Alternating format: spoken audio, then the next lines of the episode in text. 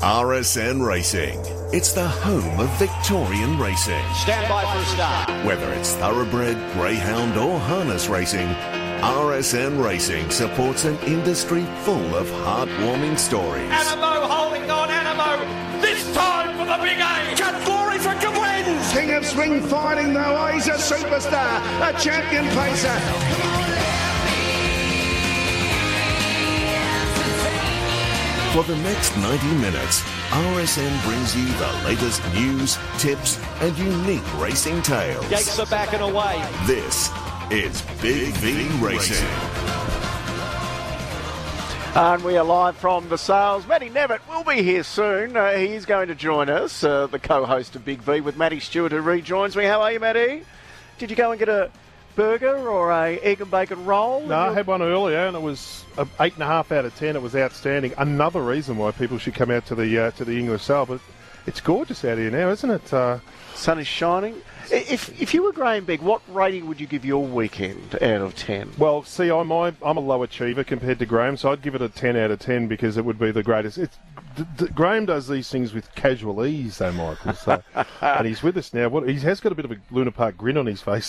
How are you, Graham? I'm very well. You, if you could bottle it, you'd keep it, wouldn't you? Last weekend. Yeah, no, it was very good. Um, as you well know, it's not hard. It's not easy, I should say, uh, setting horses for races and, uh, you know, uh, big races on big days and, uh, you know, they perform well and uh, that's what it's all about, getting it right on the right day. Hey, um, we were doing a an OB down at the Cranbourne Training Centre six months or so ago at the spring, and we were talking to you about Passive Aggressive, who trialled like an absolute megastar, and you were saying she might be the best horse you've ever put a bridle on, and we were talking about Neville's horse Emancipation, and you were saying, well, you know, you never know. But then she came out at Caulfield and and uh, set really high sectionals, but but faded out of the race. Was that a a jolt? I remember thinking that time how do trainers handle it when the expectation is crushed. We'll get to what happened on the weekend, but.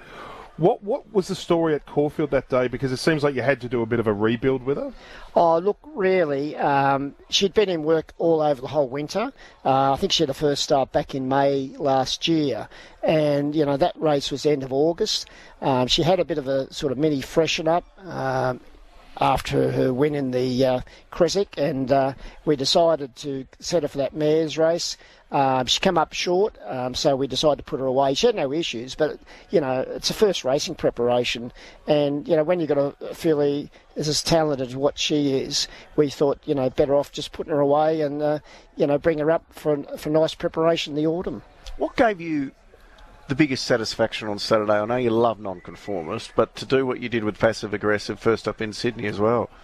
Uh, yeah, I was delighted, obviously, with her. I actually uh, jumped on the five o'clock plane, so it just worked out like clockwork. I got a taxi straight outside the course. I was back at the uh, airport at uh, at uh, ten past four, lobbed on the plane.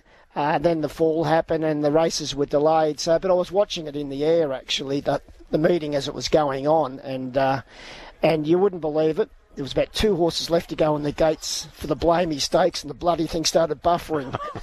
so anyway, this was going on for about three minutes. Anyway, next thing it got reception again. I'm seeing all this Twitter action going on. Nonconformist outstanding. and I was, oh, I was so wrapped. Uh, yeah, I was pretty chuffed about that. You know, I couldn't believe it. I couldn't wait to watch the replay. You know, Were, were, were you sitting next to anyone you knew? no, I wasn't. You weren't able to punch someone and go, look at this. I was lucky there was a vacant seat alongside of me. So you know, Does this mean you fly first class between Melbourne and Sydney? Because that's the only way you can pick things up on your phone. No, I had it on the iPad. I was on the on the internet. Uh, so no, I did try to get on uh, business class with points, but I didn't bid high enough, high enough. So I missed out on that. so. Hey, just on the, the score of surprise satisfaction, I'm sure nonconformist going in. I know you're a little bit. I just want to see him have a really good hit out, and if he wins, he wins. But passive aggressive, knocking off Eduardo. A, the photo finish, uh, the race caller didn't know. He called it the wrong way. Like as far as personal satisfaction about where these horses are at, like she's by Fastnet Rock. They don't make a lot of them anymore, so she's such an important mare in that sense as well. Uh, which win was bigger for you, nonconformist or passive aggressive? Well, I well, I think they're equally both significant. Uh, I guess with her, it's a lot of satisfaction. Um, you know, in regard, she she was an expensive filly. She's very very well related. Um, you know, Jonathan Munz, Pinecliff Racing, he invests a lot of money in, you know, in his breeding stock. Uh, he's a huge uh, vendor at all the sales around the country, um, so he's got a huge investment, uh, and to be able to get a result uh, like that with with her uh, being, you know, only a six start in a race, winning a weight for age Group Two um, at elite level, um, I think that was very satisfying. But as I said, equally, uh, getting non-conformist, Nonny as he's affectionately known in the stable. By punters? Not by punters, got blown out in the quaddy, but, it, but around the stable. But it was just great uh, for Denise and Danielle, who own, own, the horse in the Henwood family, uh, to get him back on track because they miss a preparation. Sort of have a few little doubts in your mind. But everyone's going to remember a lot of these horses didn't perform at probably at their level best with the tracks. Um, obviously, you know, wires, you know, the tracks were very heavy in as far as their work was concerned. Um, so, you know, and he's come off running against some elite company, you know, the Anamoe Zaakis, mm. uh, Mr. Mr. Brightside. So dropping back to uh, maybe a level two just below. Uh, a few of the rating guys found, found him uh,